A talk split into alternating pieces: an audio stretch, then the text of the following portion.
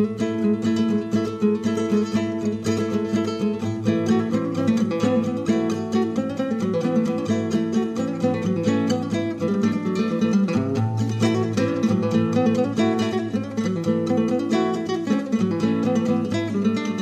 is Radio Sustain, a journal of fair trade, resilient rural communities, safe food, and a healthy environment.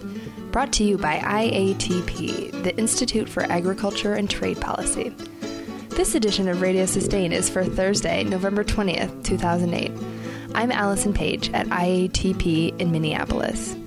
Today on the program, Marie Kulick talks about toxic sludge. Shi Yan returns from an internship on Earthrise Organic Farm in Madison, Minnesota. And Steve Suppan sits down with Benin's Dr. Davo Vodohue at the IMF and World Bank annual meeting in Washington, D.C.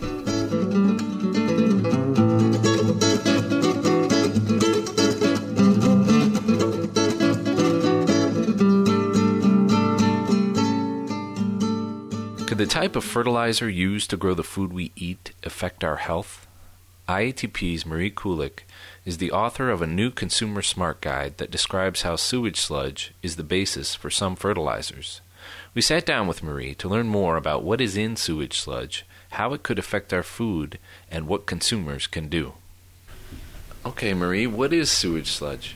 Well, it's really a complex mixture of everything that we pour down a drain, flush down a toilet, or discharge by an industry. It often contains disease causing pathogens, synthetic chemicals from industry and the products that we use, as well as heavy metals. Basically, in cities and towns across the country, we have these things called publicly owned sewage treatment plants or wastewater treatment plants. And all of these wastewaters go to the plant where they go through a variety of processes, depending on how sophisticated the plant is, that are basically designed to remove as many of the contaminants as possible before we discharge the cleanest water possible into local waterways. And the sludge is what's left over afterwards. When sludge is used on agricultural lands, it's often either spread on pasture land that then animals end up grazing on or eating crops that were raised on that land, or they're they're used on food crops like you know vegetables we eat spinach lettuces carrots potatoes etc and in terms of animals, ruminants in particular, those that graze on pasture, are known to take up large quantities of soil when they're grazing the land. And so these contaminants are in the soil and then they get into the animal. And depending on the type of contaminant, such as dioxins, PCBs, cadmium, are known to accumulate in the tissue and fat of, of animals. And they're also known to be in sludge in varying quantities. So these can end up in the food chain that way. And then uh, a number of chemicals out there are known to be taken from sludge contaminated soil up into plants such as spinach, other leafy greens, carrots. And it varies per contaminant, but basically that's how they're getting into the food system. When did sewage sludge based fertilizer enter the market for farmers and gardeners? Back in the 1990s, an ocean dumping ban was put into place, and that really removed one of the less expensive options for sewage treatment plants to use to dispose of the sludge. You know, they can also incinerate it and they also can put it in landfills or use it as landfill cover, but ocean dumping was a primary way of disposing of it. And so, even though people had been using sewage sludge on farmland for years, it wasn't really used a lot. So, after the dumping in the ocean was no longer an option, EPA developed regulations that opened the door for much broader use of sewage sludge as fertilizer. How strong are the regulations for sludge based fertilizers? One of the primary problems with these regulations is they set absolutely no standards for the synthetic chemicals that are in the sludge. By and large, they're not really testing for these chemicals to begin with, so they don't know what chemicals are in a given batch of sludge. Over 500 chemical compounds have been detected in sludge. There could be many more out there because many, many thousands of chemicals are used in commerce, and we don't necessarily have the technology available to detect it in sludge because it's such a complex substance. The heavy metal standards that were established by EPA, they set limits on the amount of heavy metals that can be in sludge, but they allow farmland to be contaminated to the maximum amount possible, and they're considered to be the weakest heavy metal standards of all the countries that have established rules for heavy metals in sludge around the world. The pathogen limits are also not protective enough They were basically established to identify a few indicator pathogens that were in there that were thought to basically let you know whether or not the sludge was going to be safe to spread. And what we've learned is that some indicator pathogens last a lot longer than they thought they did, and they're not necessarily the right pathogens that they should be testing for. One of the other problems with these regulations is that there is no labeling requirement. So consumers really don't know whether or not the food they're eating has been produced with sludge, unless they're buying certified organic. When the certified organic standards were developed, many, many consumers wrote in and made sure that under those standards, sewage sludge is not allowed to be used on land to grow organic food or to feed animals that are organic. Looking for certified organic is really the primary way, and it's not something that people often talk about. They're usually thinking about pesticides or hormone use or something like that. But sewage sludge is another factor. We created a list of many of the companies that we know of or sludge based products that are being sold across the country. And often they're only sold in a local region from your local treatment plant, but there are some products that are sold nationwide, like Milorganite, a product that's made from the sewage in the Milwaukee area and for, for many, many years has been sold shelves at hardware stores.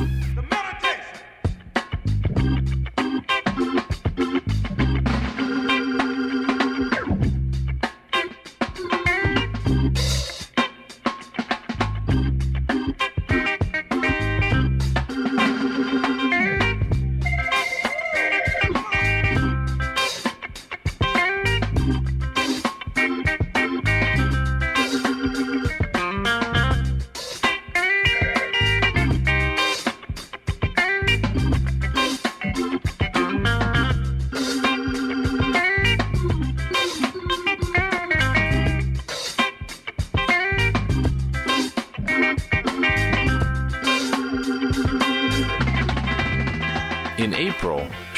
Arrived in Minnesota to begin a five month internship at Earthrise Farm in western Minnesota.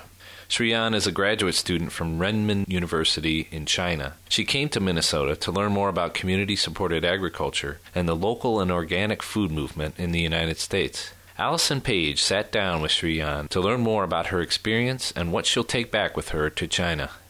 Uh, before I came here doing the internship, I think my research have focused more on agriculture economics, all the theories and all the project that I'm doing before I came here. It's not focused on the the food. It's more focused on the society, the stability of the rural societies. That's part of my research before I came here. I feel when your hands feel the dirt on the earth, I feel what I need to do in the future is make the human beings and the earth get more closer. I think that changed why I changed my directions to the food system. I should say, as my generation, all the students they want to go to college. Especially, there are many students come from the rural areas of China that they want to go to college in order to leave the rural areas. They, they like more city life than the rural areas. So now more and more people are leaving the rural areas. They becomes more poor and poor in there. This question, you definitely need to take some time to think about it. Yeah. But if you have any initial thoughts or just talk about some obstacles to getting the CSA model adopted in China. You, you know, I want to start a CSA in my school. In my university has a experimental farm near the school, but it's in the suburban area of Beijing. I would like to start there. I feel it's easier to start that farm as it's not owned by a, a real farmer, and we have many volunteers working there and they can help me. And we have resources from the universities. Many professors could become the first CSA members. But it's hard to imagine how this model can be used in a real farm owned by a farmer. I feel the most different for the Chinese farmers and the farmers in the United States is their values. In United States, I feel the farmers they are the same with the citizens in the cities. They have all the same health care and all, all the other things, but the farmers in China, their values and their way of living are quite different from the cities. So how they can accept this localization, the CSA model in China, in the rural What lessons from Earthrise will you take back to China with you? The most important part is buy local, buy fresh. And most important is how we should buy food from the local farmers and how we should know where the food come from and the the whole food system in the world that is changing now and is the globalization is coming all around the world. China now, I feel, is uh, following the United States. Is kind of in some period of uh, we use more and more chemicals and fertilizers, and the farmers they want more profit. The recent crisis of the infant powder, the milk powder, that's now is happening more and more in China. I think the the lessons from Earthrise that I will take back to China is I will tell more and more people and I will influence by my behavior to tell them which is the correct way that we should do. Before I came to Earthrise, I didn't expect that how all the people living in that community they interact with each other and how they take food and the earth and all the animals as part of them. There are two couples. They are the farm manager this year, and all their way of living very sustainable for the earth.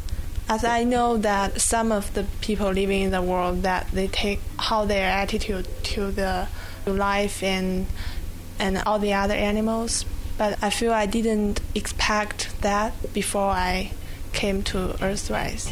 Thank you so much. Thank you.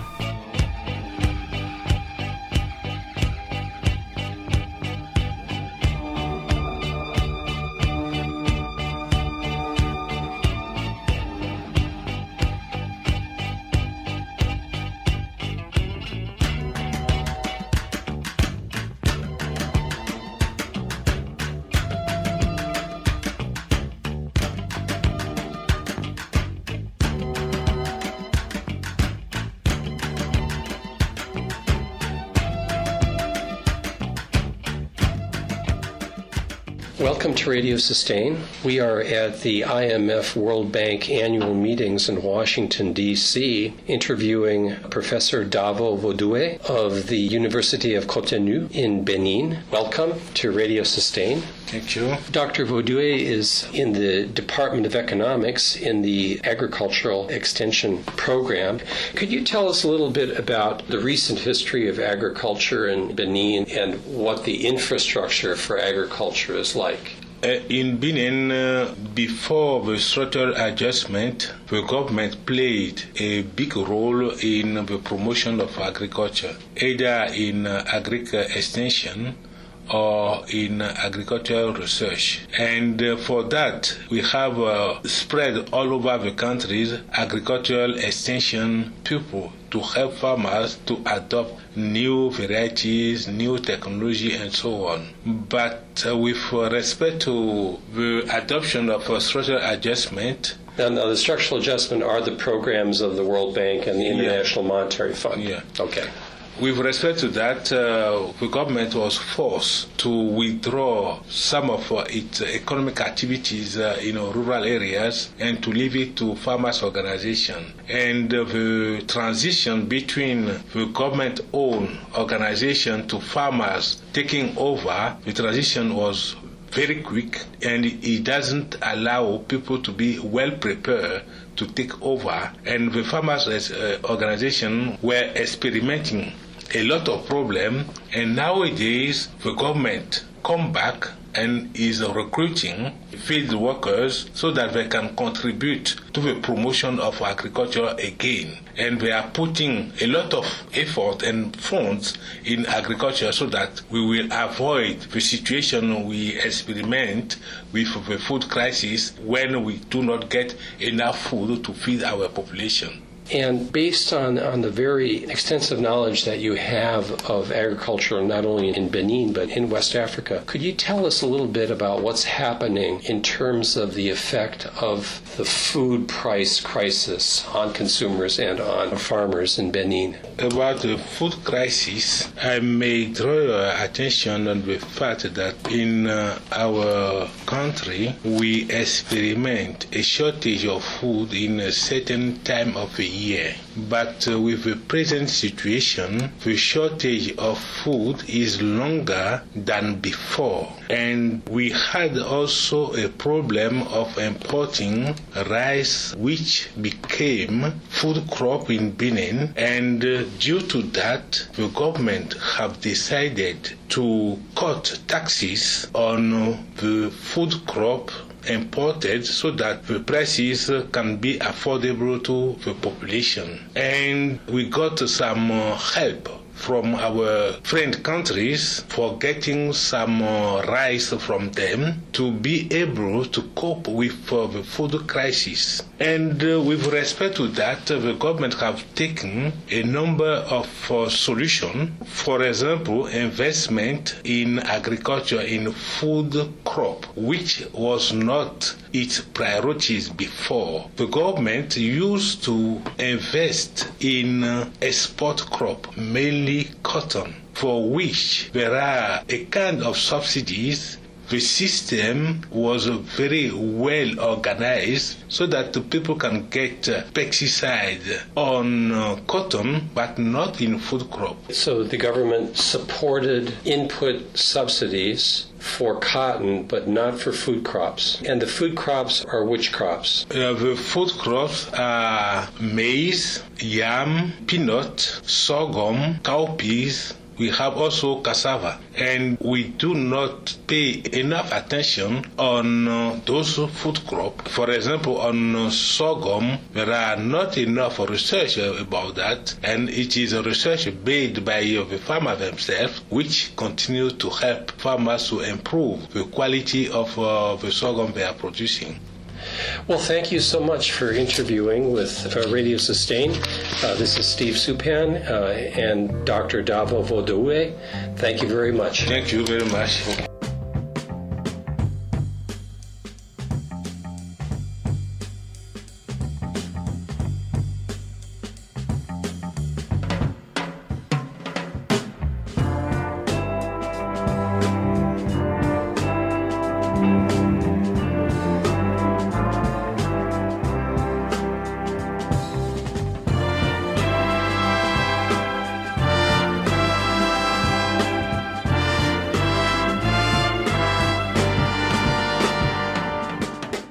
Sustain is a project of IATP, the Institute for Agriculture and Trade Policy.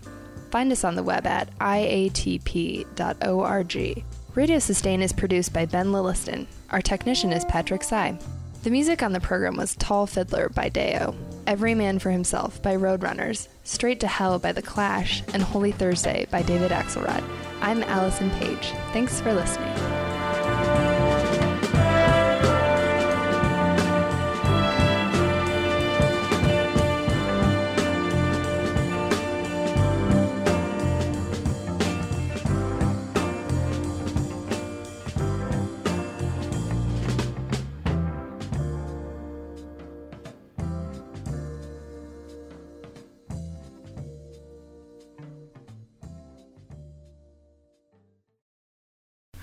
Biased because I'm a vegetarian. So I'm like, good job.